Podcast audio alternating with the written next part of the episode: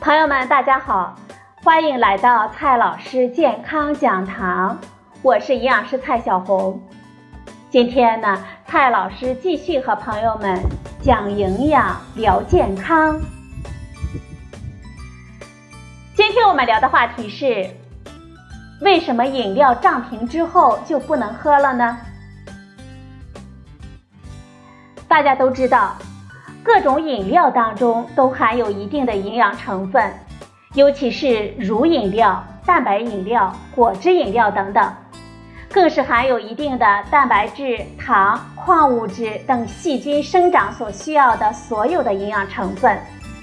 如果饮料当中有菌种，在储存的当中，这些细菌呢就会生长起来。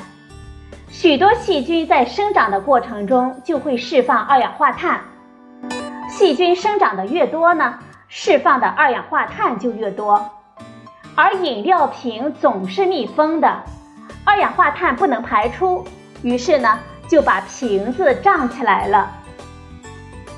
胀瓶它是一个指标，表明饮料中有存在细菌而大量的生长了。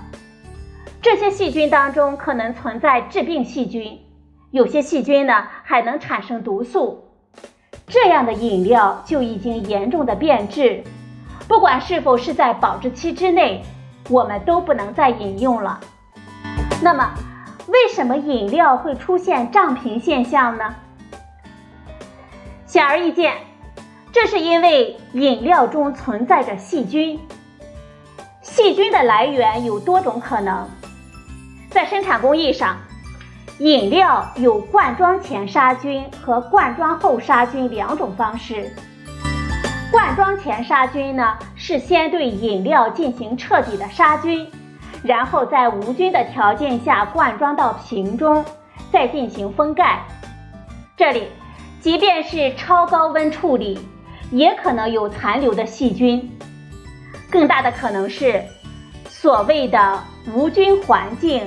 只是细菌数低到一定的程度，商业无菌，而不是绝对无菌。而实际操作当中，也有可能遇到失误而混入相当量的细菌。饮料瓶瓶盖都要进行杀菌处理，但也都存在杀菌不彻底而有残存细菌的可能。这样，灌装好的饮料瓶中就可能存在着细菌。再来说一下灌装后的杀菌。灌装后杀菌呢，是先把饮料灌装到瓶中，封盖，然后再进行高温杀菌。因为已经密封，如果杀菌彻底的话，可以把细菌彻底的杀灭。但是呢，在灌装之后，加热的时候，热量是从外往里传递的，传递的效率呢？就会受到灭菌锅内的温度分布和饮料雾化特性的影响。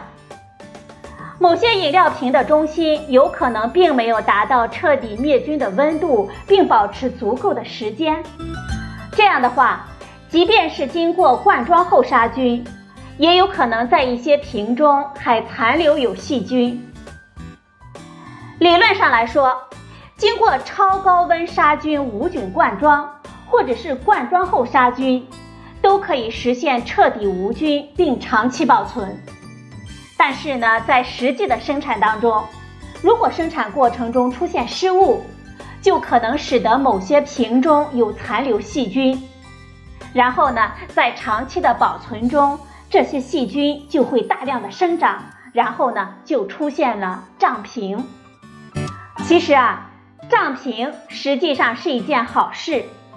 它为我们消费者提供了一种判断饮料变质的指标，只要胀平了，饮料就变质了，我们就不能再喝了。